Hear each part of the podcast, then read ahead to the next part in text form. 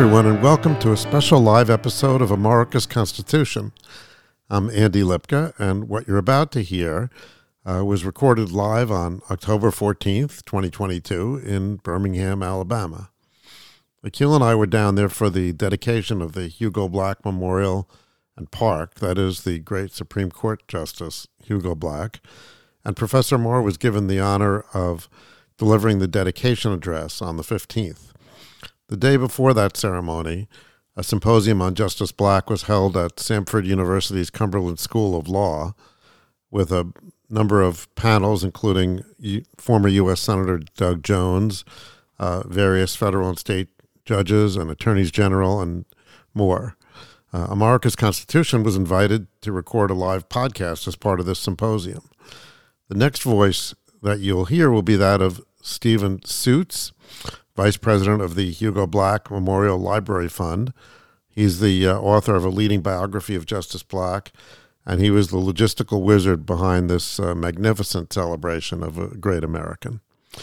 Steve introduces us, and we take it from there. We had great fun recording it with a super audience, and we hope you enjoy this special live podcast. These two gentlemen um, are um, Yale men. Um, Akhil Reed Amar is the Sterling Professor of Political Science and Law at uh, Yale University. And Andy Lipka is the embodiment of civility and law at Yale. Uh, should be on the trustees, as best I can tell. he, his profession is not law, it is uh, medicine. Uh, but he has become uh, the Boswell of, uh, of Dr. Johnson. and um, they do a podcast, which we're about to tape, that can be ava- it's available free. It's uh, at any of the uh, podcast services. And it is a serious conversation about Constitution and constitutional interpretation. And without further ado, I will give it to Andy Lipka, the co host of Amarica's Constitution. Thank you very much. Uh, thank you, Steve. I, re- I really want to give a big shout out to Steve, who's done an incredible job in uh, arranging this thing. So, um, I also want to give a big thank you to uh, Samford University, the Cumberland School of Law, for hosting us today, and for all those great panelists that uh, preceded us. It's really a great honor to be here. Um, and as we start, this uh, special live episode of Amarica's Constitution. Um, I want to let you know that it, it is live, but it's live to tape. And as I said, I'm, I'm Andy Lipka with Professor Akhil Amar, and this is our 95th episode um, since uh, the beginning of 2021, so we haven't missed a week yet. Um, but uh, it's only our second live one, um, and you know we've had uh, great guests, and I want to let you know, audience, that you're our guests today. Um, so that we're going to have, uh, you know, a Q&A um, at the end. We want you to be, you know, a big part of the episode. So we'll talk for a while. But as guests, you're going to join the likes of some other guests that we've had, which include uh, Bob Woodward, Gary Hart, uh, Linda Greenhouse, Neil Katyal, uh, Ed Whelan, and in the weeks to come, uh, Justice Stephen Breyer is going to be on, and uh, Nina Totenberg from NPR. And of course, now you. So, welcome.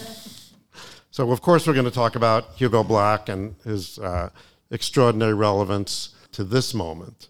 Um, we're going to talk about the fact that he's probably more relevant to the moment today uh, than any other justice who's no longer with us. Um, so, this is his moment. Why? because it's uh, such a great honor to be back here with my friends in Birmingham. We just lived through a jurisprudential earthquake with at least three landmark cases that portend a, a major realignment. These things happen from time to time, and Hugo Black was involved in earlier prior realignments, as you will hear. But I want us to begin, we'll, we'll get to Black very, very soon, but I want us to begin by thinking about the three biggest cases of last term the Dobbs case about Roe versus Wade and Casey, which were overruled, the Bruen case, New York rifle case about guns in America, and the Carson case about equality, religious equality in the schools. So Dobbs, Bruen, Carson, huge cases. We've talked about them, Andy, you and I, on previous editions of the podcast, but I'm going to try to make the case today that if you really want to understand those cases, you got to understand Hugo Black first, both substantively and methodologically. More than any other justice, he set the table for the biggest cases of last term and and so we're going to talk about those cases and Hugo Black and then actually the biggest cases of the upcoming term and how they too I believe will be very very powerfully shaped by the ideas both substantively and methodologically of the great Hugo Black. So actually, we, we did some thinking about this, and we actually thought of cases, actually came to mind very quickly, cases of Justice Black's, which actually correspond closely to some of the themes in these three cases. So in the um, Bruen case, which we're going to start with, um, Justice Black's dissents in Betts and Adamson and his opinion in Gideon versus Wainwright um, all sound a theme which we can find in Bruen, which we're going to talk about. As far as Dobbs, um, actually, it's a dissent, a dissent in which perhaps you know we wouldn't we would say today maybe we shouldn't we shouldn't be so proud of this dissent, but his dissent in Griswold versus Connecticut um, actually raises some issues that are dear to Justice Black that are relevant to a discussion of Dobbs. And as far as Carson, um, the majority it's that one's an easy one. The majority opinion in Engel um, as well as uh, the Everson case, um, are cases that, that come to mind. Um, so let's start. And we'll explain all of that. Um, just Yes. you know, in just for for those of you saying Everson, Engel, yeah, yeah. okay, uh, to our podcast audience and our live audience, all of that will be explained in the next hour. Yes, if you listen. If you don't listen, then no. so let's start first with with um, the incorporation cases. So that would be you know Betts, Adamson, and and Gideon. So why don't you talk a little bit about incorporation and Justice Black and why why these are signature cases of his and what it has to do with Bruen. Now, by incorporation, we don't mean IBM. We don't mean General Motors. What we mean is one of the two or three biggest ideas of the 20th century in American constitutional law. The big issues include, of course, a reapportionment revolution, and Hugo Black was part of that, and include a racial reckoning uh, centered on Brown versus Board of Education, and Hugo Black, of course, is in the middle of that. Now we're talking very powerfully about um, reprodu- reproductive issues, uh, Roe and Casey, and the Dobbs opinion, which has overruled all of that, but arguably as big as any of those, and those are huge issues in American constitutional law. One person, one vote. Hugo Black is at the heart of that, and racial equality and uh, reproductive rights. Incorporation is every bit as big as those. Incorporation, Andy, as you and I have talked about in many previous episodes, refers to the idea that the Bill of Rights, that is the first eight amendments, nine amendments, ten amendments, depending on how you count, but the, the early amendments adopted right after the ratification of the Constitution, adopted in the 17, the early 1790s, that those rights, free speech, free press, free exercise of religion, petition, assembly, the right to keep and bear arms, uh, right to be free from unreasonable searches and seizures, double jeopardy, confrontation, compulsory process, cruel and unusual punishment, counsel. The rights of these amendments originally applied only against the federal government. It's a landmark case confirming all of that. A case called Barron v. Baltimore from 1833. But just open up your po- copy of the Constitution, and some of you in the live audience now have pocket copies, and just look at the first word of the First Amendment Congress. Congress shall make no law of a certain sort. The amendments were designed to limit the federal government and only the federal government. It ends with the 10th Amendment, which is about the rights of states. So it begins Congress shall make no law, ends with the rights of states.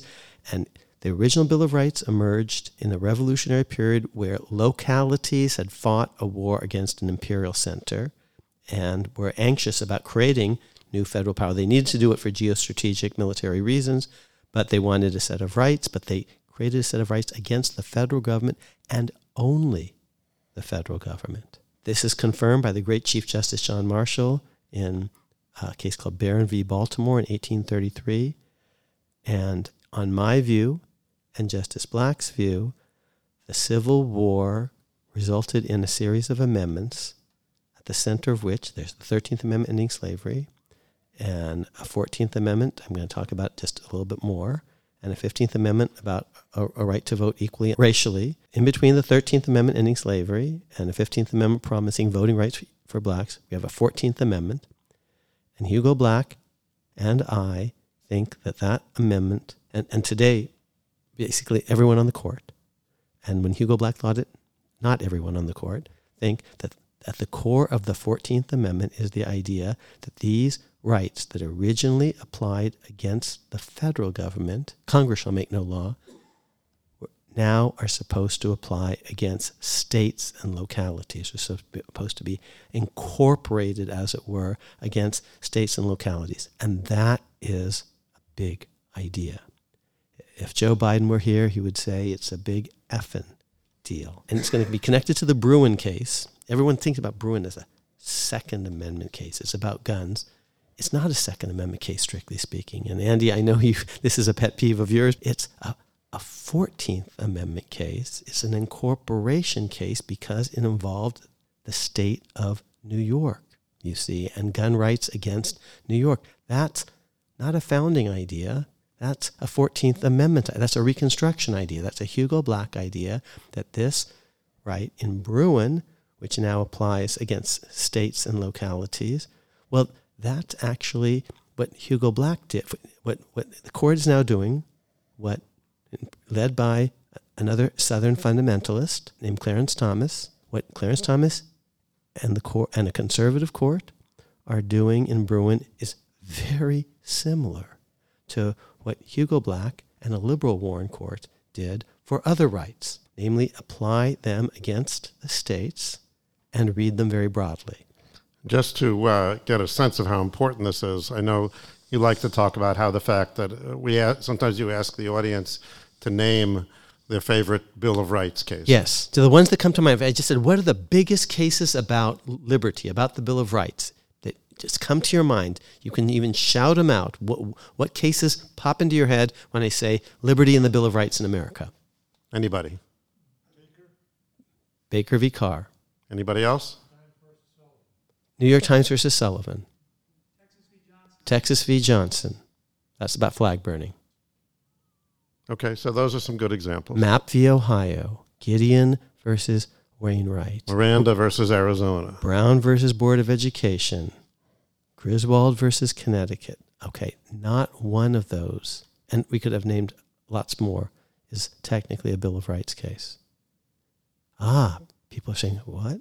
I see jaws dropping the Bill of Rights, to repeat, originally applied only against the federal government, and not one of those cases was about the federal government. New York Times versus Sullivan is a case out of a place called Alabama. It was actually, have you heard of it? Okay, it's a state. Okay, so Mapp versus Ohio. Gideon versus Wainwright is about Florida. Roe versus Wade is Texas. Brown versus Topeka Board of Education and on and on Gris, uh, Griswold versus Connecticut. None of the cases, Texas versus Johnson, none, Texas, Roe versus Wade is Texas. None of the cases you mentioned. Baker versus Carr is about Tennessee's deviation from kind of proper one, today we would say proper one person, one vote principles, which Hugo Black pioneered, you see. Of course, everything that happens in America happens in a state, but the point is these were state laws in general. We're not talking about congressional laws. The Bill of Rights limited Congress. Say it with me Congress shall make no law of a certain sort. And some of my our conservative friends would say, yes, Congress should just make no law, period. Wouldn't, wouldn't that be lovely if Congress, well, that, but you see, there was an anti federalist states' rights attitude at the founding because they've just fought a war against the central government. Now, of course, this would never happen again, fighting a war against the central government. Oh, whoops. Wait a minute! I'm in Alabama. I just saw Confederate flags on the on the on the on the drive up here. So, oh, but after the Civil War, you see, our national narrative doesn't celebrate that kind of local opposition by force of arms to the federal government quite anymore. We want we have a different idea. We move from Congress shall make no law to a set of amendments that end with the words Congress shall power. The 13th Amendment ends with those words. 14th Amendment says Congress shall power. 15th Amendment ends with Congress shall power. An income tax amendment and, and direct election of senators, and it's going to empower a federal government more. So, more power after the Civil War in the federal government and restrictions on states. Most importantly, the sentence that Hugo Black would want us very much to look at, and he'd ask us he really would. If he were here, I, I, I, can, I, can, I can feel his spirit here. He'd want us to pull out our pocket copies of the Constitution because it's our document. It's the citizens' document. And I just got, uh, I guess I want my podcast audience to right know, I, I just got, yeah, a special Hugo Black pocket Constitution. He'd want us to read it because it's, an, it's for ordinary people. It's um, the 14th Amendment, Section 1, second sentence. No state shall make, and, and that includes localities, you see, which are parts of states, like Birmingham. No state shall make or enforce any law which shall abridge the privileges or immunities of citizens of the United States. The First Amendment shall make no law abridge, but it's limiting Congress. Now, a new amendment shall make no law abridge, but it's limiting states. That's the incorporation idea because states I know this is going to come as a shock to you, but misbehaved actually at a certain point in American history. This is called, in my part of the world, the Civil War. You know, down here it's called the recent unpleasantness or the War of Northern Aggression or all sorts of other things by some folks, not by everyone. The war between the states. It, you know, even the name you know, actually generates a conversation in America today. But Hugo Black from the Southland, from uh, Alabama, said, this actually, that key sentence incorporates, makes applicable against the states all the fundamental rights, that is, the privileges and immunities that originally applied only against the federal government. Now they're supposed to apply against the states because, gee, if we had a set of rights against states and localities, maybe we wouldn't have had that civil war because states, you see, in the years before the Civil War, shut down free speech and free press and had dragnet searches that were um, involved unreasonable searches and seizures and had confiscations of, of guns of black folk and were depriving their citizens of basic fundamental rights. So the original Constitution uh, results in a set of rights against the central government after a revolutionary war against the central government. And now a new war in America, a civil war, is going to generate a different set of rights against state and local governments, which had misbehaved, or at least that's what the Reconstruction Republicans believed. And now you have, and this is what's extraordinary, okay, because this amendment came from Lincoln's pals, Northerners who were Republicans, basically. And it wasn't taken seriously by judges. Yeah, Adamson is 1947, so now that's what, four score and seven years. Exactly, four score and seven years after Mr. Lincoln's election, you see. The 14th Amendment was designed, Hugo Black believed, and I believe it too. I'm standing on his shoulders. He thought that key sentence was designed to make applicable against states and localities these fundamental rights, but the courts had not done that. Um, when he takes office, 3738, as Franklin Roosevelt's first a- a- appointee, the Bill of Rights was not generally applicable against the states. And he said it, it was designed to do that, and he was right. He's initially in dissent in Adamson. Eventually, he'll come to be in the majority at the end of the Warren Court, 1963. And my claim is that all of that's hugely relevant to Bruen because what the what Hugo Black is doing for some of these other amendments jury trial, counsel, confrontation, and the like, the current court is doing for the Second Amendment. To repeat, so let me read you the uh, the first paragraph of the syllabus of the of the Bruen decision. New York. Now, I don't always, I don't entirely agree with this, but that's another matter. Um, New York's proper cause requirement violates the Fourteenth Amendment by preventing law-abiding citizens with ordinary self-defense needs from exercising their Second Amendment right to keep and bear arms in public for self defense. So, so, that's incorporation in one paragraph. It, it, it, absolutely is. So just so So who's actually now channeling the uh, Hugo Black? It's it's interesting. It's an inversion. Hugo Black is a liberal on a liberal court, and today the Bruen opinion is written by a conservative on a conservative court. Hugo Black was talking about rights under the, the Fourth Amendment and the Fifth Amendment and the Sixth Amendment and the Eighth Amendment and, and the First, of course. And now the court is doing that for the Second Amendment. He's a white man who is a Democrat, and Clarence Thomas is a black man who is a Republican, you see. But Hugo Black is actually, in lots of ways, the inspiration for Clarence Thomas. They are both Southerners who are taking seriously in a fundamentalist way. This is the Bible Belt. They're, they're like so they're reading their scripture, and their scripture is the Constitution, and they're actually saying we in a Protestant tradition of a certain sort, we can read the text for ourselves, and the text actually says this thing, and here we stand. You know, like Martin Luther, we can do no. This is what it says. It actually says certain things, and if the precedents say otherwise, so bad for the precedents. Now, just finally, Hugo Black, I just want to say a little bit more about Adamson, but just to set the stage and tell you what Adamson was, because we've now referred to a few times.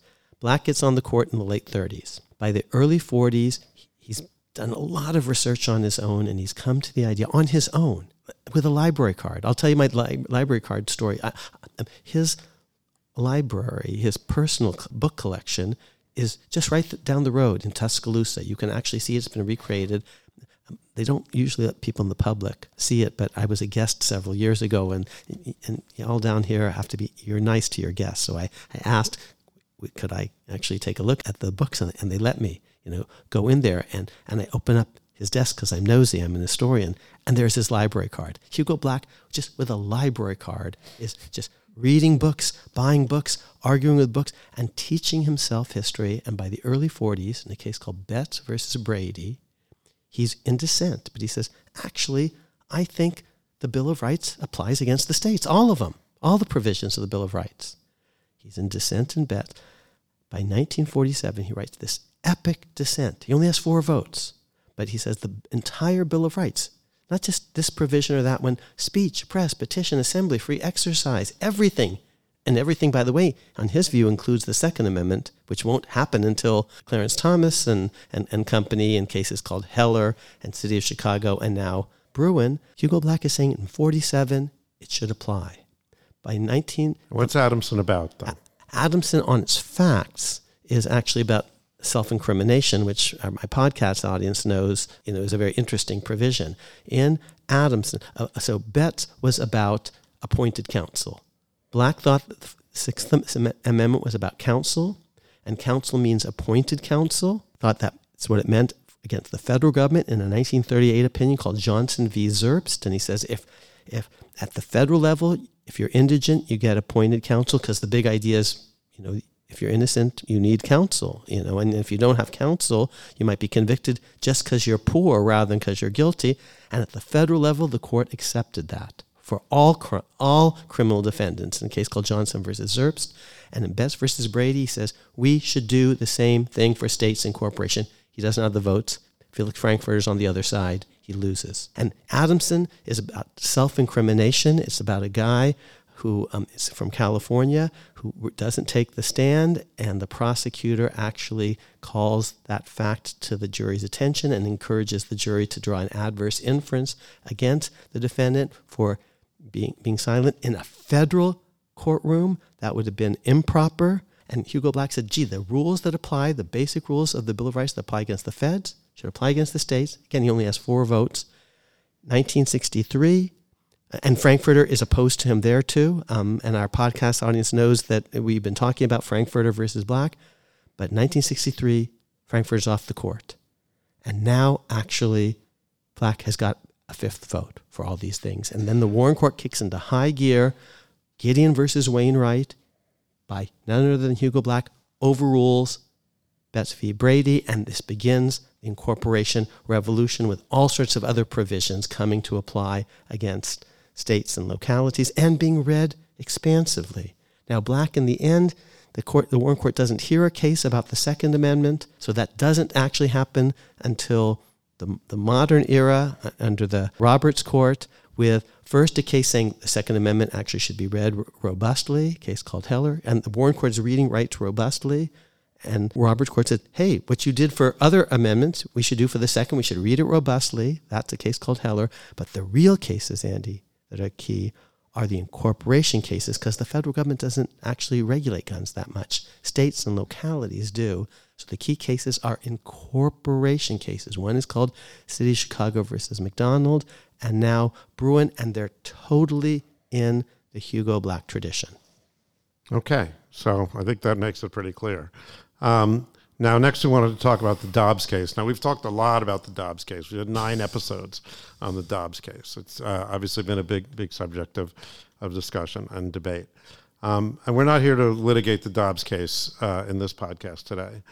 But ultimately, the Dobbs case is about unenumerated rights. Yes. And, and Hugo Black was great and, uh, and a champion of enumerated rights, and he read them expansively and he wanted to apply them against the states, which is where the action is. And what's the difference between enumerated and unenumerated rights for people new to the enumerated means it's in the text, it's listed. To enumerate is to list, and so Hugo Black was a textualist. That's why he wants you to read the pocket your pocket constitution. He always carried one around. He says like this is a layman's document. Ordinary people can read it. They ratified it. They insisted on amendments to it. The hotshots at Philadelphia forgot about a Bill of Rights. Ordinary people said, dudes, you forgot the rights because they read it. They said, where, do, where the, they were added.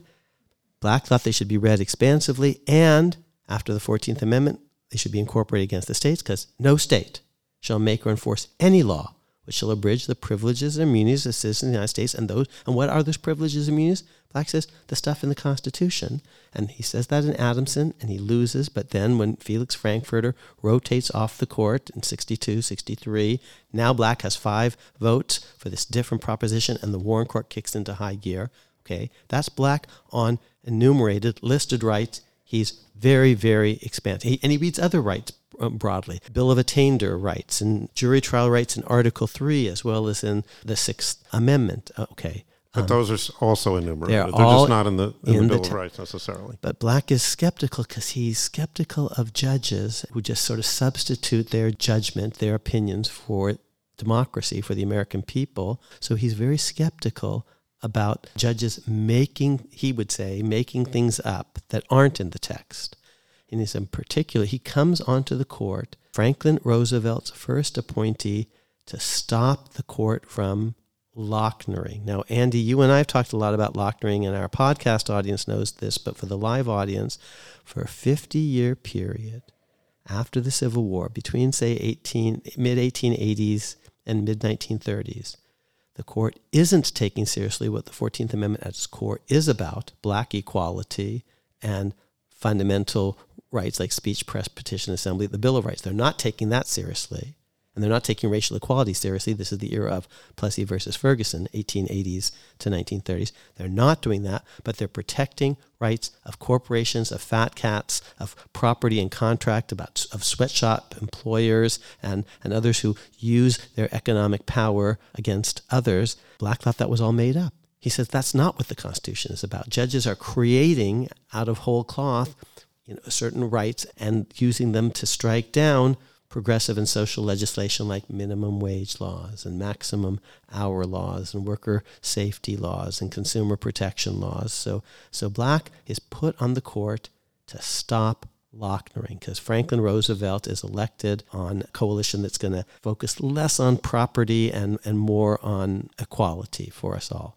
So Black Black's vision is unenumerated rights are dangerous because judges are fat cats, and if you let them create rights that aren't clearly articulated, they'll create rights for fat cats. And you see that in his dissent in Griswold, which is actually not a case about fat cats. It's not about property. It's about liberty. It's about actually using contraception in the home. And it's about a very weird law, a law that makes it a crime for even a married couple to use contraception in their home. This is in the mid 60s. Connecticut is the only state that prohibits even married couples from using contraception. It's not about buying contraception, using contraception in their home. And the Warren Court said this law is un-American. Um, it's just out of sync with um, American values, and it's intruding upon home life. And the and um, the Fourth Amendment, just to remind our audience, talks about houses, uh, no unreasonable searches and seizures of houses. The Third Amendment talks about no quartering of troops in houses. So, you, if you're reading the Third and the Fourth Amendments expansively, you could say, well, there's a, a sort of a private domain, and if you're thinking just about where rights come from beyond the Bill of Rights. Because if they just meant no, that no state shall make or enforce any law which shall uh, abridge the Bill of Rights, why didn't they say the Bill of Rights or Amendments 1 through 8 or something? They didn't. So the court says there are unenumerated rights and we're going to enforce them and we're going to find them in American custom and tradition. 49 states respect this right, only Connecticut doesn't. But Black, who's very skeptical of judges adding to rights, is a dissenter in Griswold. And um, although he's not on the court, when Roe versus Wade comes along, Roe is building emphatically and squarely on Griswold, maybe going way beyond Griswold, but, but Roe sits on Griswold and Casey sits on Roe. And now Dobbs has overruled all of that in a But not Griswold. They haven't, but who knows what Justice Thomas Justice Thomas has some some edgy things to say in a concurring opinion that but they're building on for good or for ill they're building on Hugo Black's skepticism of unenumerated rights. Now, I think candidly that Black made a mistake in Griswold because that was an easy case for rights protection simply because, again, two things. If you read houses broadly in the Third and Fourth Amendments, you can see it's about protecting not, not, not the physical building, especially after we've gotten rid of, you know, just this uh, exaggerated protection of property. It's about protecting the life within the house, home life, and and that's you know uh, marital privacy and family life. An earlier Hugo Black might have been more open to that when he was if he's reading other rights expansively. Plus, even if there weren't a Third Amendment or the Fourth Amendment, there are unenumerated rights. The uh, Fourteenth Amendment could have said could have said no state shall make or enforce any law which shall abridge the Bill of Rights, but it didn't say that. It said privileges and immunities because there are additional ones above and beyond, unenumerated rights vis a vis the federal government, Ninth Amendment like uh, uh, rights that should be applied against the states. Where do we find them if we don't trust judges who are going to be fat cats? We should find them in American customs and traditions by looking actually at the states. And to repeat, Griswold's easy, and I think with great respect for Black, whom I adored, and still do. He made a mistake in Griswold that 49 states actually respected this right in practice. And so that's. Now, Roe, just so we're clear, and our audience knows this, on, on my view, is very difficult because Roe invalidated the laws of 49 states. Only one state met the standards laid down by Roe versus Wade at most, only one, New York. So Griswold, really easy. It's a weird outlier law. Roe, not so easy at all. And, and given that Black dissented in Griswold, of course, we don't know for sure, but, but I think he would have been very skeptical of the court's approach in Roe versus Wade. And if so, oh, his moment has now come back again because that's what the Dobbs case is all about. Yeah, we have uh, several episodes on unenumerated rights and how you count states and you know, look at the Ninth Amendment to, to look for sources of, of unenumerated rights. So rights of the people, privileges and immunities of citizens, not what do judges think, you know, but what do ordinary people think their rights are. And one way of trying to suss that out is to look at the laws that ordinary people are supporting or not at the state or local level and count them up. And next, we talked about the the uh, mentioned the Carson case. So this is a, uh, religious equality case or a religious freedom case, and out of Maine. And Hugo Black believed passionately in religious equality.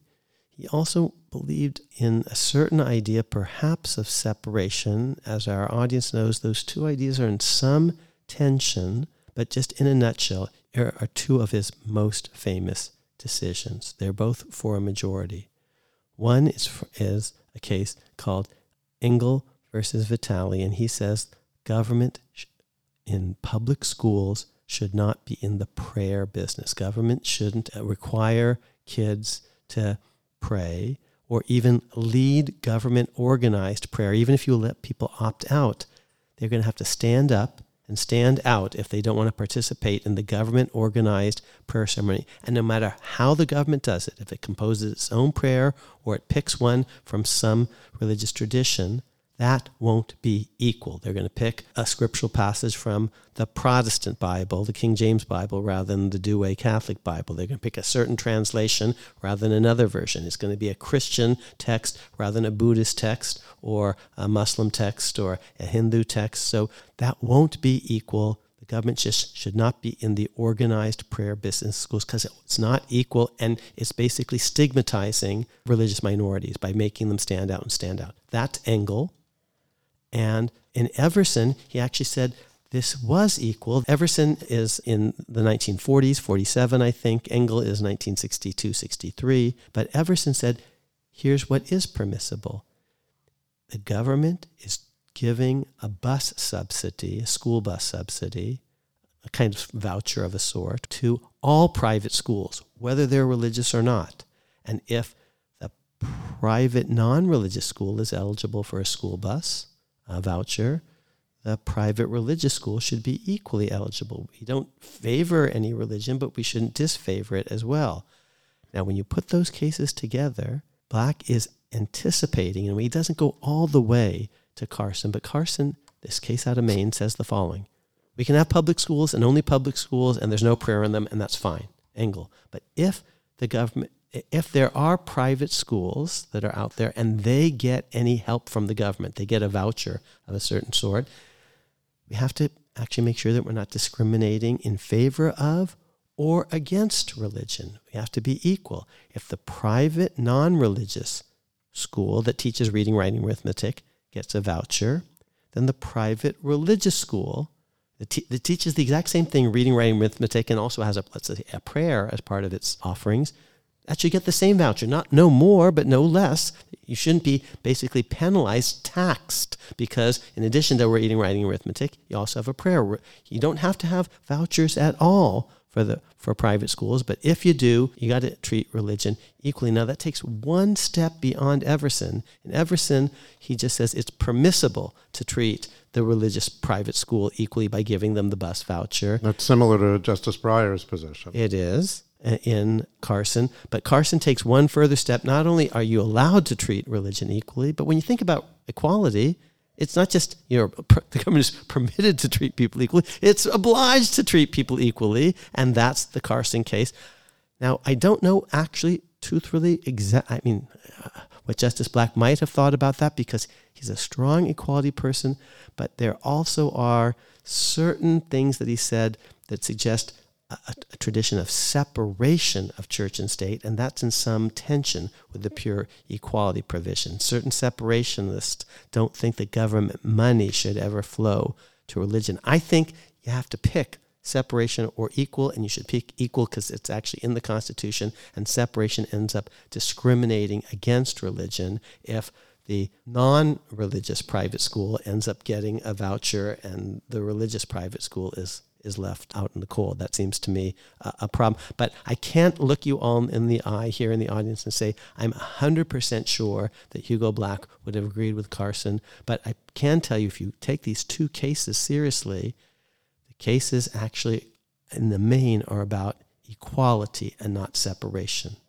Now, so we we started off by saying that this is his moment in a sense. Right. We said, okay, well, here's the three most important cases, and in fact, they he had a lot in common with them, but that doesn't quite add up to it being his moment. I mean, there's also a question about what the court has said about the way it's deciding. Right. And I think in some ways that that's actually a clue to why this is uh, black is, is, you know, ascendant. Yes, it reminds me of the fellow who hands a, a paper in and the teacher says, well, only two things I don't like about the paper.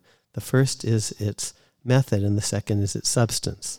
Okay, so we've been talking about substance, and this is substantively a Hugo Black moment. It's about religious equality, it's about skepticism of unenumerated rights, a la Griswold, and emphatic and robust protection of enumerated rights and application against the states. Adamson, Griswold. Okay, so that's substance. What about method? This is an originalist court that says we're going to look at the text of the Constitution and prioritize that. We're going to actually pay attention to history, to original intent, and all of that is channeling Hugo Black, who paid attention to the text, but also taught himself a lot of history, and not just any old history, but the history behind the particular constitutional provisions, the text that he was asked to think about. So he's not thinking about the history of the 1880s because there's no constitutional amendment in the 1880s. He's not thinking about the history of the, the 1820s as such because there's no constitutional text that emerges there. He's trying to figure out okay, there's a Bill of Rights, it's coming out of an American Revolution. What was the historical experience that gave birth to the Bill of Rights, to speech, press, petition, assembly? What was the historical experience that gave birth to the Civil War amendments? And when he studies the history behind the 14th Amendment, because he's a former senator, he says, I'm going to look at what the sponsors of the bills actually said, because I, I know how Congress works, and you pay attention to the sponsor of the legislation. I'm going to read what John Bingham, who was the sponsor of the 14th Amendment in the House, actually said it was going to be about.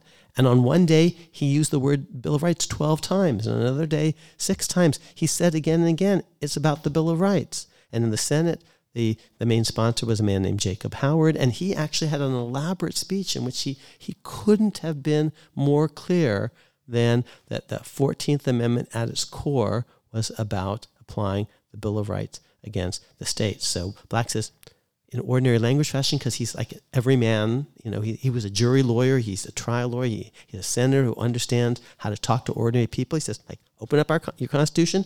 It actually says, no state shall make or enforce any law which shall abridge the privileges or immunities of the United States. Now, don't you think speech is a basic privilege of American of citizens or, or press or petition or assembly? If, that's why it's in the Bill of Rights. That's good, really strong evidence that is fundamental, you see. So that's the textualism of Hugo Black, but he also was an originalist. He's studying the history and he's teaching him, and in the primary sources, he's he's diving into the congressional records and the secondary sources. He's reading the great history books written for ordinary people. Will and Ariel Durant's multi-volume history of um, uh, Book of the Month Club, right? Ten volumes. He's, we, he's the a, books that everybody owns and no one has read. He's to- that's uh, he's totally into Book of the Month Club. And when I went, no, he is. When I went to his um, private library, which has been carefully reconstructed, it's exactly the way it was the day he died. And, and they don't let anyone else in, truthfully, but they had to be nice to me because I was the guest. Um, and so they, they, they, they, they opened up the, the, the velvet rope and, um, and, and, and let me in. And I went in and I carefully pulled out a couple of books. I'm a historian, I'm, I'm very careful with the sources. Pull out a book by Will and Ariel Durant and he's underlying this and he's scribbling that in the margin. He's, he's furiously conversing with, sometimes debating with these authors. Okay, that's the secondary literature. He's diving into congressional records and, and, and reports to try to figure out what people actually said they were they were they were doing. Um, when I open up his drawer, I find actually a draft registration card, a blood donation card, and a library card. Like this is it's so romantic. Like one guy with a library card and a Book of the Month Club membership actually teaching himself serious, seriously um, about especially American constitutional history. And I think, you know, Ju- Justice Black is renowned for the historical research that he did. I mean, we, I think we, the country owes him a debt Yes. for, but I don't think it's realistic to expect every justice of the Supreme Court to spend their, their lives doing this level of historical research. Certainly, that hasn't been their habits. Yes. Um, so, And, and that- that's just what I clerked for Stephen Breyer way back when uh, on the uh, Court of Appeals before he was on the Supreme Court.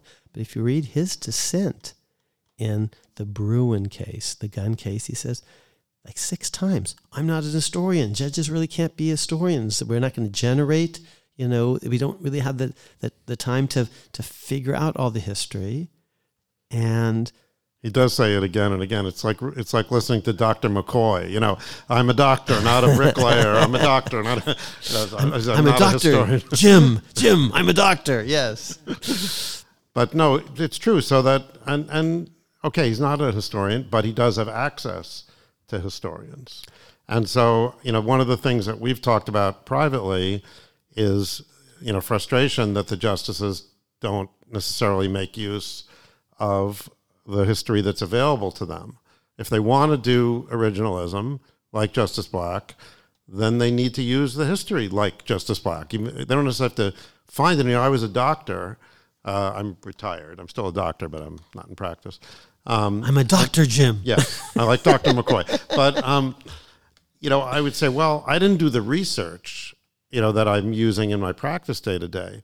But my skill is knowing how to evaluate the research and knowing what, you know, to use and, and staying abreast of it, you know, and, and so forth. And that's also, I would say, the obligation of the justices. And so when we get to today's moment, um, a couple of things. In our podcast, we've sort of made the case that the, if the that originalism doesn't have to be conservative. Justice Black is certainly evidence of that, and yet it's identified with conservatives, and that uh, nowadays, and that's largely, I think, because the conservatives are the ones that are doing the historical research and and and referencing it. If you look at the argument in in the Dobbs case, the uh, liberal justices had an argument to make, we say in our in some of our podcasts about women's equality, and uh, but the argument isn't made. Instead, it's it's Roe, Casey, Roe, Casey, precedent, precedent. The court has never overturned, you know, just because of new justices or you know, just, all the memes, precedent, right. precedent, precedent, row, row, row your boat. Yeah. So um, okay. So we uh, say, well, you know, if this is going to be an originalism court, then the liberals have to play the originalist game, like not that it's a game, but the originalist uh, approach. It, it is a game, meaning that there are rules, and there and the rules are open to all. Tennis is a game, and I heard about Justice Black and his wife playing tennis a few minutes ago in an earlier presentation down here in Birmingham. There are rules to the game, and it can be played well or badly, and fairly or unfairly. Now, what Justice Black is, and what I've been saying is, the greatest originalist of the last century and a half was not conservative and is not a conservative. It is not Clarence Thomas. It is not Neil Gorsuch or Sam Alito. It is not Antonin Scalia or Robert Bork or Ed Meese. The greatest originalist of the last 150 years was a liberal, Hugo Lafayette Black. And before him, I would say the greatest originalist of the previous century was also a liberal named Abraham Lincoln. Okay, and Lincoln is from the Northwest, and Black is from the South, and Lincoln is a member of the Republican Party, and Black is a member of the Democratic Party. This is open to everyone, but but Abraham Lincoln actually looks at the Constitution and he says to the Dred Scott Court, "You just made that up. It doesn't say at all that slavery can't be prohibited in the territories. It actually says the exact opposite. The Congress has sweeping power to pass all needful rules and regulations of the territories. That's the text point, says Lincoln.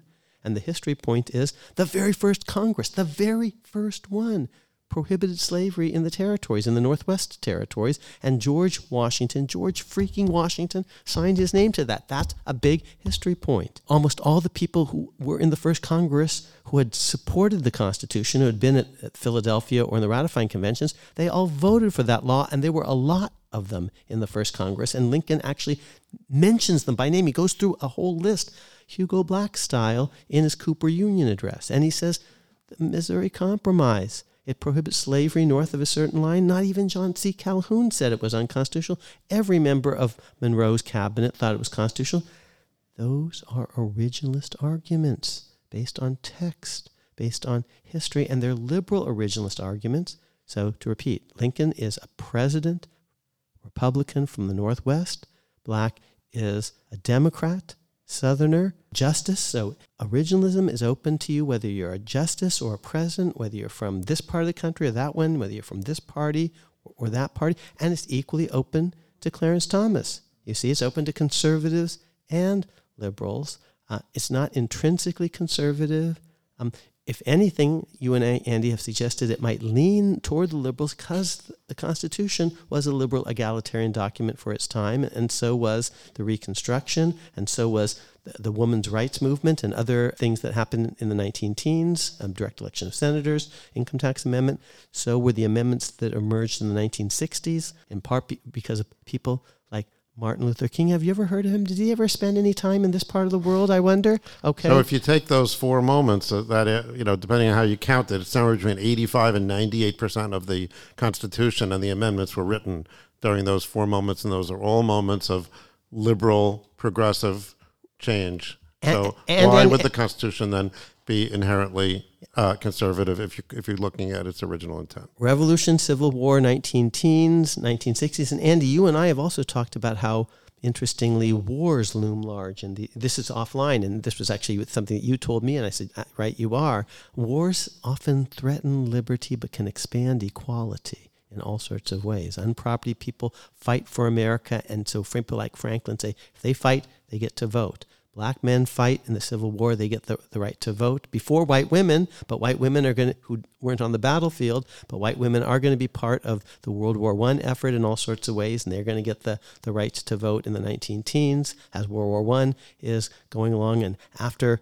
Um, uh, I think it has to do with the totality of war that comes with World War One. That the society, the war is is a war of the whole the, society. the economies. And then the 1960s, you know, following a, a war in which blacks are, are, are fighting against Aryan supremacy, and then in the Cold War, which is all about the hearts and, and winning the hearts and minds of people in Africa and Asia and South America. These moments, the 1960s, the 19 teens, the 1860s, the, the founding moment, these are eras of eras of uh, egalitarian liberal reform in America. So I actually think there are great potential for liberal originalists, and that takes us actually, Andy, to some of the, the cases for the coming term. Yes, and in fact, I just to finish the thought about um, what we- we've been talking about in the podcast and talking, advising the liberals to, if you will, to uh, take up the originalist banner. So the court, you know, it's, it's October, so first Monday in October came, and the court began, and there were oral arguments in the voting rights case, and the newest justice we just heard from uh, Senator Jones about who, Senator Doug Jones. Yes, who spearheaded the confirmation of Ketanji Brown Jackson to the Supreme Court. So now she's on the court. It's the first week of oral arguments, and here's what she has to say. Here's a quote from the oral argument in the uh, voting rights case. She says, and th- they're talking about uh, questions about whether things have to be uh, race blind or not. Now, th- I'm not uh, addressing whether or not this is like the best argument in the world or something, but it's the, the nature of the argument that The I want method. to call attention to the to. method. She says, I don't think we can assume that just because race is taken into account, that it necessarily creates an equal protection problem. Because I understood that we looked at the history and traditions of the Constitution and what the framers and the founders thought about. And when I drilled down to that level of analysis, it became clear to me that the framers themselves adopted the Equal Protection Clause, the 14th and 15th Amendments, in a race conscious way. That they were in fact trying to ensure that people who had been discriminated against the freedmen in during the, the reconstruction period were actually brought equal to everyone else in the society. So i looked at the report that was submitted by the joint committee on reconstruction which drafted the 14th amendment. And the report says that the entire point of the amendment was to secure rights of the freed former slaves. And then she goes on to to uh, quote to jacob howard and, and so forth and, and john bingham so that sounds like an originalism or originalist argument to me. Um, and so it's you know we're perhaps it's Hugo Black's moment from that point of view as well. And Andy, just the words that she, she's using. Forget forget whether you agree with her or not. Just for just put that aside for a moment. Drilling down into history, looking at primary sources like the Joint Committee. I actually hadn't seen the transcript yet, Andy. She actually mentions uh, Bingham and Howard. Well, she says the legislator who introduced that amendment. Okay, so that so And then she quotes him Unless the Constitution shall restrain them, these states will all, I fear, keep up this discrimination and crush to death the hated freedmen. Okay, so that's in a Hugo Black tradition, you know, to ta- drilling down into history, not looking at the text, but trying to understand the history behind it. That, in a word, originalism. And there's nothing wrong with it, my fellow liberals. I, I've been preaching this gospel. It's the gospel of Hugo Lafayette Black forever. And I have to tell you, candidly, my friends, it's been pretty lonely for a long time. My my liberal friends have not been you know digging it, uh, buying it. So thank God for Justice Jackson. I'm, I'm hoping she's going to continue to do this. And that was in a case, Andy, about a statute about voting rights and race. There's going to be an affirmative action case, a couple of them. She has to recuse herself in the Harvard case, but there's one out of North Carolina. And maybe we'll hear more from her about originalism in that case. And I'm not saying, again, you have to agree with her. You could say, you know, that was dealing with people who were actually slaves and children of slaves, and it's 150 years later. There are lots of things to say, but she's actually trying to, you know, learn history. Here's what she's not saying. And, and she clerked for the same person for whom I clerked and I adore, and he's coming on the podcast. Steve Breyer says six times, I'm not an historian. And she's saying, oh, I'm going to make myself, or at least try to be an historian. And, and I'm hoping she'll also read the secondary literature as well as reading the primary sources for herself, Hugo Black style. Okay, so we mentioned two big cases coming up this term the voting rights case that actually come up and the affirmative action cases. Um, but finally, there's what we think is the biggest case of all, which has been getting some more play lately. Um, the ISL case, or the Independent State Legislature case. That's the case out of North Carolina um, called Moore versus Harper, and we've we've had um, three episodes on that because Akhil and his brother Vic, who's the uh, dean of the University of Illinois School of Law, um, have written an article in Supreme Court Review about it. And it's free and it's on the internet, and you can read it tonight if you're so inclined. But in addition to that, I've been nagging Akhil about the fact he says, you know, you want the justices to read the history that you've done. You want them to read your arguments. Well, how realistic is it that they're going to read the words that made us the 800 page tome, which, which, by the way, everyone in this audience should read? Um, uh, that I mean, both the live audience and our, our internet audience. Um, well, maybe they'll read it, um, but we can be pretty sure they'll re- they read the briefs. The justices do, yes. Justices. So and their law clerks. So you should write a brief. Yes, Andy has been telling me this forever. You know, and because I, I just kvetched Andy, that's a Yiddish term meaning to complain. Okay, so so I'm just you know pissing and moaning to Andy and oh you know I've done all this work and and people aren't taking seriously. Like, well, Akhil, your job isn't just to produce it; it's actually to make it as accessible as possible. So, like, suppose we had a podcast because that's how a lot of people actually educate themselves. I said, "What's a podcast?" And so, and and now we're at episode ninety five, I guess, of yep. that. Okay, and so now you're telling me, okay, and you have been, you, you got a podcast. That's good. The justices may not know exactly what you said about this case that's pending or that case that's before the, them this term for consideration. Make it easier for them. Take the ideas that you've developed in, in more detail and present it in accessible form to the justices and their law clerks. In other words, do what Hugo Black had to do himself. Do that for the justices. Help them. Yes, because not everyone can be a Hugo Black because the guy was heroic, but very but Herculean and they're not and you can't expect everyone to do that on their own. So, yes, Akhil, put up or shut up.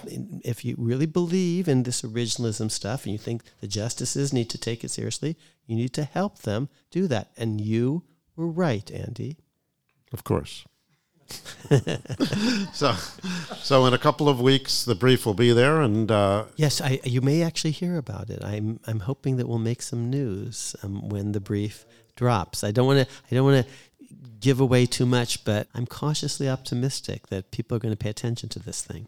And of course, we'll post it, and it should be up what, by the end of the month, probably. Absolutely, like yes. It will. And and that'll so it'll be posted in the show notes on our website at the at the appropriate time, and it'll also we had recently as a guest uh, Amy Howe, the creator of the SCOTUS blog, and that will certainly have it because they have all the briefs. So the, um, now we didn't just we didn't say what the independent state legislature case was. Yeah. Just mm-hmm. in, in, a nutshell, and then a, a very small nutshell. Yeah, and then we got to get. Our, we want to take your questions. Yes, yes. In a nutshell, here's the issue. The issue is whether a state legislature can choose, in effect, to pick presidential electors itself.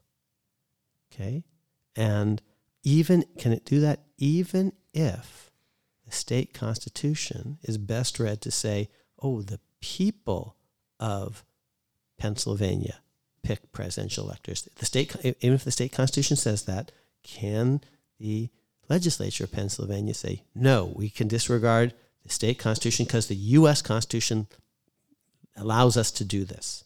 And by That's- the legislature in this sentence, you mean the elected branches of the uh, of the legislature. That's about the presidency. Article 2, there are also issues about congressional elections for Article 1. If the legislature says, yeah, yeah, yeah, the state constitution says that there's a, a bipartisan congressional districting commission or something, but the Constitution gives us the right to disregard that part of the state constitution. Now, here's Because we are the independent state legislature. ISL. Now, no court, no governor. no state constitution, no commission. We get to decide. Now, here's why it matters, especially for the presidency, in case I haven't gotten your attention. There are seven or so states that have red legislatures, Republican legislatures, but that voted for Biden. And there are no states that voted for Trump that have Democratic legislatures. Now, here are the states I'm talking about Michigan, Pennsylvania, Wisconsin, Georgia. You might have heard of Georgia because it's right next door. Arizona, Nevada, New Hampshire. If the Republican legislatures in these states say, and here's what they may say elections are frauds, Ill, people who are illegal are voting, so we're going to pick the electors ourselves. If they do that, there's no way a Democrat can ever win in, in, in the foreseeable future because you add up all those electoral votes and you put them on the Republican side rather than the Democratic side. To repeat, Michigan, Pennsylvania, Wisconsin, Georgia, uh, Georgia, Arizona, Nevada, New Hampshire, maybe Virginia, maybe North Carolina. Just wow, okay. So if Not they, only can a Democrat never win, but we wouldn't have a republic. and if they can do that, even though the state constitution is best read to limit their ability to do that, oh, it will be a different America. Now, have I got your attention? That's actually a, a set of issues that are implicated, the deep issues underlying the biggest case of the term. It's possible it's the biggest case of the decade when you really think about what's at stake, which is not just one right, like the abortion right, which is an important one. And I happen to be personally pro choice, although critical of Roe versus Wade in perhaps a, a, a Hugo Black tradition. But it's not just one, this right or that right, it's all rights which are at stake when you're talking about who's the president and, and who's the Congress. So Moore versus Harper is all about this issue, and there'll be an originalist brief coming out very shortly in the Hugo Black tradition, trying to tee up the issues for the uh, respectfully for the justices' consideration. If they're serious about originalism, then they need to confront the work of serious originalist historians. So we'd like to take your questions, and we hope that this podcast has appropriately honored the uh, legacy of, of Hugo Black.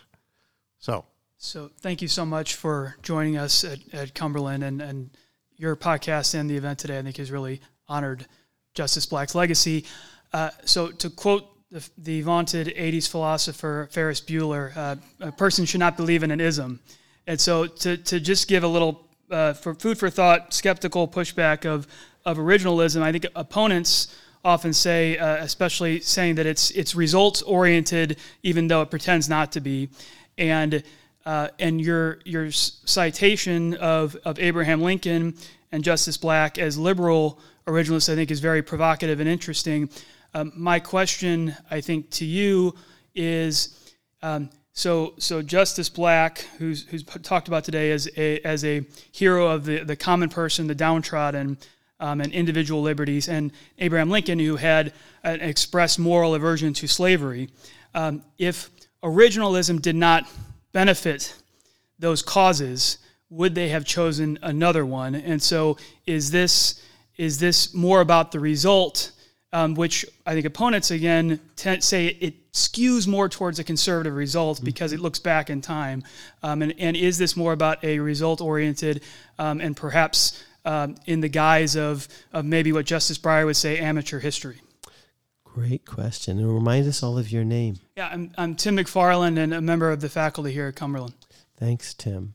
So um, before I answer, I, I'm just flashing back to my own 80s experience watching that movie. There's actually a Yale Law School connected moment because the teacher, Ferris Bueller's teacher in the class, the person who says, Bueller, Bueller, Bueller, is actually a graduate of Yale Law School, Ben Stein. Um, so Spe- speechwriter for, for Richard Nixon, as if I recall correctly. he's a very interesting character, um, and he actually has like a podcast or something all about you know his ideas about the Constitution. Um, but that's in the Hugo Black tradition that the Constitution is a game everyone can play. And if you haven't seen the movie, definitely go out and and and and, And take the day off and watch it. yeah, and, and that there's a joke then that, that, that the day off. Yes, Ferris Bueller's day off. Okay, so now here's what I will say about Abraham Lincoln and Hugo Black. They were government officials, and they weren't allowed to wield power before they took an oath of office. And the oath of office is to actually the Constitution. The president's oath of office, you know, is actually specified in the text of the Constitution. I do solemnly swear, will faithfully execute the office of President of the United States, and will, to the best of my ability, preserve, protect, and defend the Constitution of the United States. They're not taking an oath to precedent. They're not taking an oath to liberalism or conservatism. They're not taking an oath to their own personal uh, vision or their understanding of the cosmos. They're taking an oath to the Constitution. The Constitution is the text.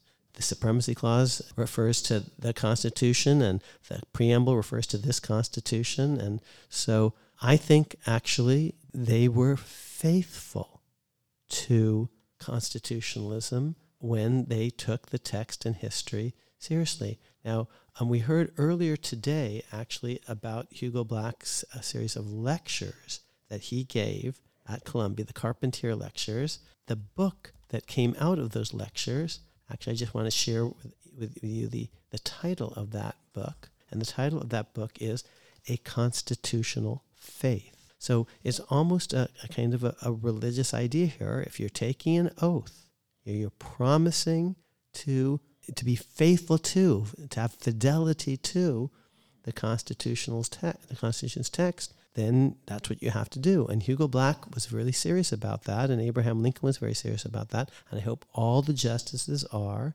And that means at the end of the day, they're not taking an oath of office, with all due respect, Justice Kagan, they're not taking oath of office to the precedents.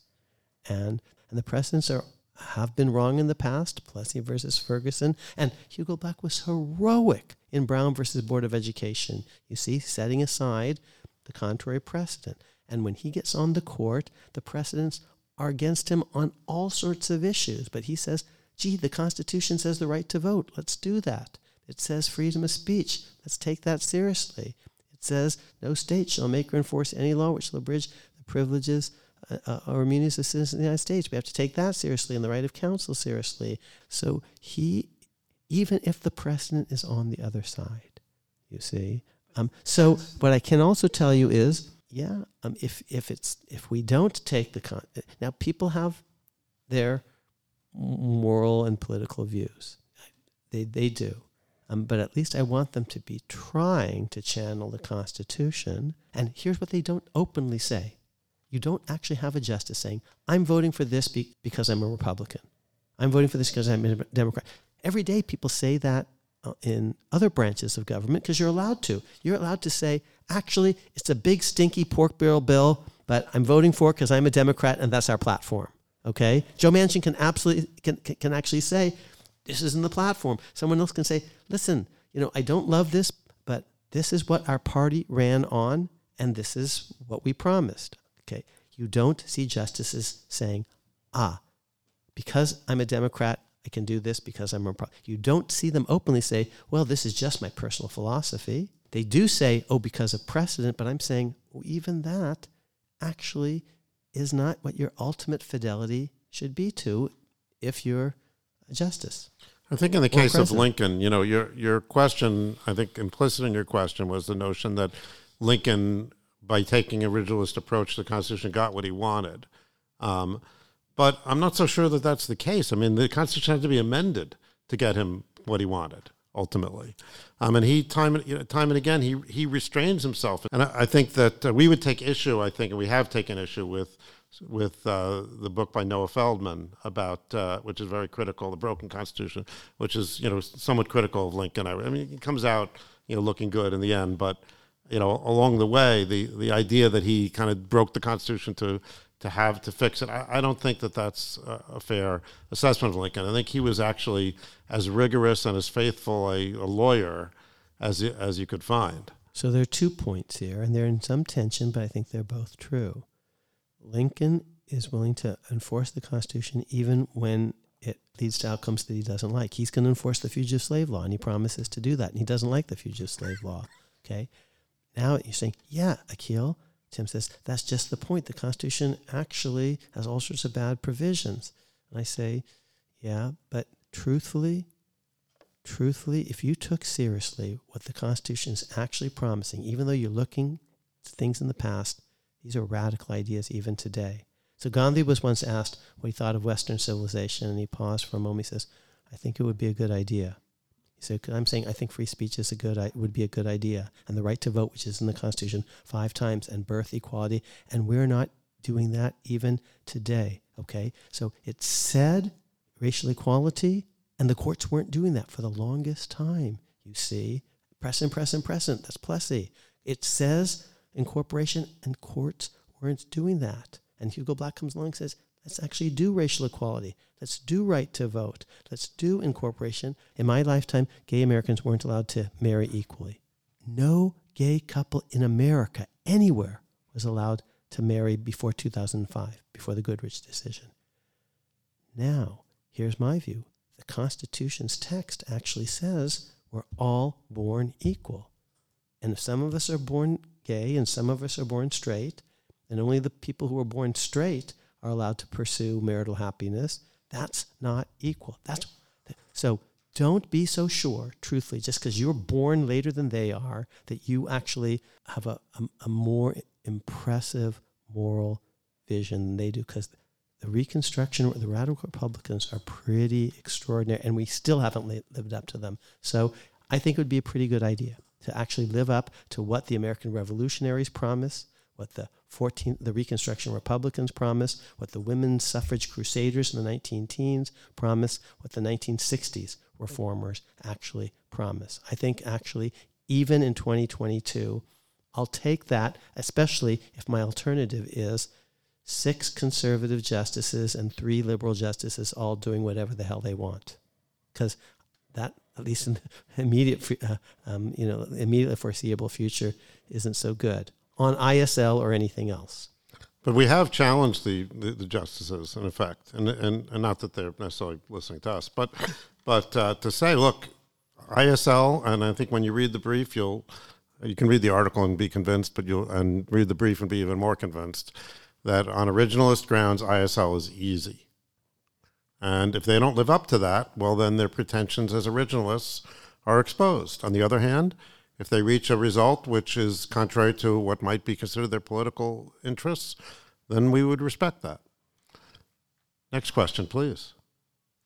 I just wonder if you uh, would say something about whether or not you think that uh, Justice Black's um, uh, originalism, whether he was more uh, f- uh, faithful to that or consistent than it's some of the uh, originalists today seem to like it when it suits their agenda, but they don't like it uh, the other times. Uh, so that's uh, one question. And then I wonder uh, if uh, John Eastman is the author of this, did he come up with this independent legislature concept?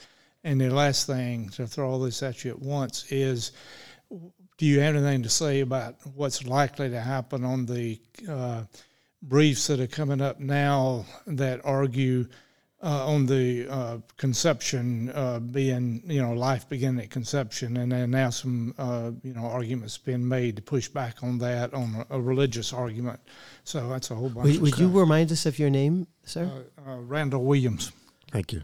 Uh, so, great question. I think Andy already began to anticipate the answer to your first question. The ISL case will be a very good test of um, whether the conservatives on the court are going to um, be consistent in their embrace of originalism, even when it leads to a political result that might disfavor the party that put them on the court. So it'll be a very good test of whether they achieve the kind of intellectual consistency that Justice Black aimed to achieve. Justice Black thought that the law in Griswold was a pretty silly law, this contraception law, but he didn't think it was unconstitutional, and so he voted to uphold a law that he would have voted against as a legislator. That's one way of thinking about the test. That, and he tried to hold himself to that. And let's ISL will be a really good test of that. Uh, the second question was about John Eastman. Yes, ISL is kind of John Eastman on steroids. That's the um, the idea. It's a scary thought. Yes, the two ideas are very much connected. Some of Eastman's ideas that the legislature he thought could jump back in even after the people had voted and decide for themselves really whom they really wanted to win or not. Okay, that presidential election. So John Eastman's ideas are very much in line with ISL thinking. Now, the final question about laws that say life begins at conception one important idea in the Constitution that I've highlighted in a Hugo Black tradition is the sentence before the key one that we've talked about today. Second sentence of the 14th Amendment, just to remind everyone, says no state shall make or enforce any law which shall abridge the privileges or immunities of citizens of the United States. Okay? Um, but the first sentence tells us who's a citizen. And that sentence says all persons born or naturalized in the United States and subject to the jurisdiction thereof are citizens of the United States and of the state wherein they reside. Our audience, our podcast audience knows that I think that big idea there is an idea of birth equality. We're all citizens. Everyone born in America is a, a, a birthright citizen, a citizen at birth and therefore an equal citizen. Now, this is, Tim, a radical idea. It's a great Enlightenment idea. Let me give you two or three different formulations of it. We're all born equal. We're all born free and equal. We're all created equal in a certain way, but it actually it's a birth equality version of the Declaration of Independence. Well, this is an Enlightenment idea that you should be judged. What does it mean to be born equal, created equal? It's an enlightenment idea that you should be judged by what you do rather than who you are. To put it in MLK terms, you know, judged by not the color of your skin because you're born with a skin color, but but what you do with that, the content of your character, your deeds, the move from in enlightenment terms from status to contract. Okay, this is a radical idea. What does it mean concretely? Here's what I think it means concretely. It means you're born, and the key is it's born. So I'm not sure actually giving equal rights to unborn folks necessarily completely tracks the language of birth equality in the 14th Amendment's first sentence. But it means you're born an equal citizen whether you're born black or white. And Hugo Black got that. That you know, people who are born black are equal citizens to those who are born white. But it also means you're born equal whether you're born male or female. You see, that's gender equality. That's that's ERA. It, Tim, it's already in the 14th Amendment or the 14th Amendment plus the 19th Amendment, which is about political rights. 14th Amendment plus 19th Amendment equals ERA today. In if we take seriously the deep ideas behind these principles, which are radical ones, women's political equality, women's civil equality. Oh, in the Gandhian terms, yes, I think these are would be good ideas. Uh, okay, but hang on you're born equal whether you're born black or white, male or female.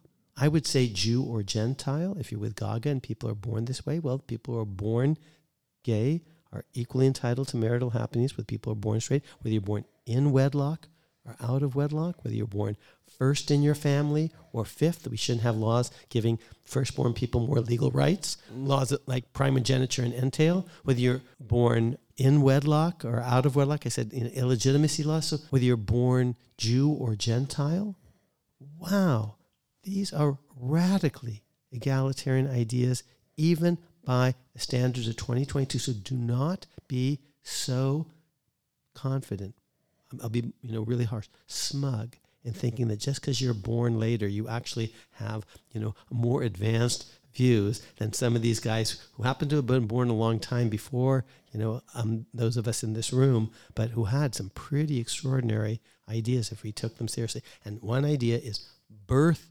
equality. It's an Enlightenment idea. It's a Jeffersonian idea, though he didn't live it out. Jefferson did the slaveholder. But it focuses interestingly on birth and not conception. Yeah, and that would be a statute, so you know, would be inferior to the Constitution, you know, in the first in the first place. Oh yeah, I mean, we'd have to But figure it- out but it would exactly have- what that statute doesn't mean- means, how how how, how how it gets cashed out. Here's what I do think is perfectly permissible. And we had Nadine Strossen, the head of the ACLU for many years, on our podcast. It's a great episode. She's an amazing person. Nadine, if you're listening, we, we salute you and remember you tonight.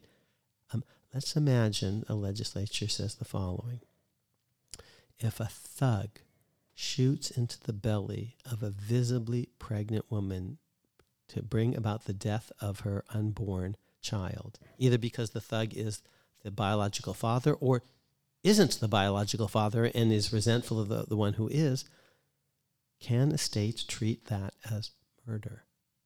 And I think yes, actually, because that doesn't limit the rights of the woman. And in fact, it might be it's a wanted pregnancy. She might have a right to terminate the pregnancy. She also has a right to carry it to term. And this is, a, an, of course, an offense against her body and, and liberty and autonomy, but also against this other entity. So there, there might be situations where we say, yeah, we're going to treat unborn folks with full legal rights. The abortion question is a little different because whether they have full legal rights against the mother who, who is, is carrying them is a very different question than whether they have rights against a third party, a thug who actually is assaulting both the woman and the unborn child. So there are all these complexities here. But if you want to hear an episode on that, listen to the Nadine Strossen episode. And we also had an episode on ERA, and there's all sorts of uh, fun things about that in terms of like whether states can withdraw their approval of a constitutional amendment or whether the expiration uh, is valid, you know, and, and so forth. So there's a lot of interesting stuff in that as well. You have a follow up, I take it. I, I did. I didn't quite make clear though that part of what I was getting at was that it's a religious argument, which uh, you know seems to be in conflict with uh, you know the protection uh, against uh, freedom. So- right. Well, I'm not sure that any statute that some people support merely because of their religious views is unconstitutional merely because of that. There are people that actually support laws against murder just because they think it's in the Old Test- the, uh, Testament that murder is a, a violation of one of the commandments. So the test isn't whether some people are voting for a law for religious reasons. That can't be the test. The test is whether the law can survive careful analytic scrutiny as being based on um, permissible good government reasons apart from religion. I just gave you permissible good government reasons for thinking we want to protect the right of innocent unborn human life and the woman's right to conceive and bear a, a desperately wanted child against a third party thug. There's I didn't have to appeal to any weird eccentric you know um, superstition to basically say look let's even take a cruelty to animal law. I don't have to say that animals are persons to say persons aren't allowed to be cruel to animals. There's actually a case in California, the Supreme Court's considering right now about cruelty to pigs and how they're being, you know, and whether they're raised in, in cruel conditions or not, or people for the ethical treatment of, of animals. Now, some people might support all these laws for spiritual reasons because they, they think that, that animals are, are actually Reincarnated people. or spiritual entities, or this is what our duties to the earth as, as humans require. So some people might actually vote for these laws for religious or quasi religious reasons, but that in and of itself would not doom these laws as long as we could actually point to non religious reasons that fully justify the scope of the legal prohibition. Please. I was going to say I And just you have to tell us your name for the Josephine podcast. Josephine Hallam. I'm actually a criminal defense attorney in Arizona, and I did just plead a boy who uh, stabbed to death a mother, not knowing she was pregnant, and we had to plead out to two murders. Um, so the fetus was considered a human. But um, my question is about the abortion uh, law. And, that and was there transferred intent set, um, issues no, as well? No, it was okay. considered a human under Arizona law because it was 41 weeks and it would Oh, have wow. survived outside the womb. wow. That's our standard. But under the abortion law, I'm, I'm wondering what your views are on the fallout because in Arizona, the first thing that happened was the ACLU contacted people like me who are criminal defense attorneys, and we were assigned to uh, places to defend if they gave abortions. Um, and then we do have a right to privacy under the state constitution, which is good, you would think. Um, but then we, the legislature enacted our uh, uh, our cutoff, which is very young gestationally. Uh, but then it was announced by the county attorneys, the prosecutors, and the sheriffs that they will not prosecute or arrest anybody who gets an abortion. So I just was wondering if what your views are on the fact that now we have all the uh, authorities saying they're not going to arrest or institute the laws, and we have the legislatures saying we're going to make these arcane laws, and so it's creating real havoc and discord in the states. Two points.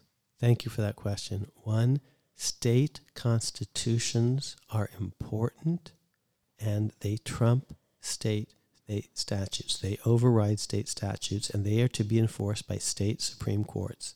So if the state constitution creates a more robust right of reproduction than the federal constitution does, that's perfectly okay under Dobbs. And the, the entity to decide that is the state Supreme Court. They're going to decide what that um, right of privacy in the Arizona Constitution means. And that's connected to ISL. That we, our position is state constitutions create all sorts of guarantees, and state Supreme Courts are the ultimate interpreters of the meaning of those state constitutions. So that's one big point. Importance of state constitutions and, and state supreme courts, and it's connected to ISL. Now, a second point is how should we think about a law that is on the books but not really enforced? If we're going to be counting, gee, how many states actually prohibit contraception versus allow it, or prohibit abortion versus allow it, we look at merely law on the books or law in action. I believe we should actually look at law in action. We should pay attention not just to whether legislatures have prescribed um, a certain, uh, uh, prohibited a certain action, but whether those prohibitions are actually enforced. Because if they're not, if they're not because prosecutors won't enforce them or because juries will nullify them, won't convict under them, that's actually telling us about the mores of our society. Doesn't Justice Kennedy uh, discuss this in some of the uh, gay rights cases? He does discuss this in Lawrence versus um, Texas in particular. So, and these mores of society, which are reflected in laws on the books, but also in prosecutorial practices and jury patterns of conviction, this is evidence of, and I think this is the note on which we should close, Andy. All these is evidence of what actual Americans in their systems of government and their and their daily practices believe the privileges and immunities of citizens of the United States to be. Okay? And he'd want us to remember that key language of the 14th Amendment because more than anyone in the last century, Hugo Black tried to focus his fellow citizens on that key sentence of the 14th Amendment. He didn't talk the talk of substantive due process. He talked the talk of privileges and immunities of citizens of the United States. Now, I go beyond him in saying it means more than Amendments 1 through 8. It means that, of course, but it means more. And how do we find out what unenumerated rights above and beyond the textual ones are to we be do it by listening to Amarica's Constitution. No, because that's just Akhil's ideas. We look, we do it by looking at actual practices across America, and what you're saying is those practices aren't merely defined by laws on the books, but whether actually you can get a conviction. Because if you can't ever get a conviction, actually, that's because ordinary citizens on the jury are saying, no, I'm never going to convict for this or that or the other thing. A lot of marijuana laws on the books, you know, but you're not going to get a conviction, okay? And and that's relevant to what ordinary people, ordinary citizens on juries, for example, or uh, and if and ordinary citizens aren't going to convict, prosecutors aren't going to bring cases, you see. You're a criminal defense lawyer. But this is relevant to what Hugo Black said. He said, pay attention to what ordinary people think, not just judges. Well, thank you very much to again to Samford University, uh, the Cumberland School of Law for for hosting us, and to our great audience today. So, how about a big hand? Thank you. That was a great answer to give to the granddaughter of Hugo Black. Oh my gosh. Oh, it's an honor. Thank you.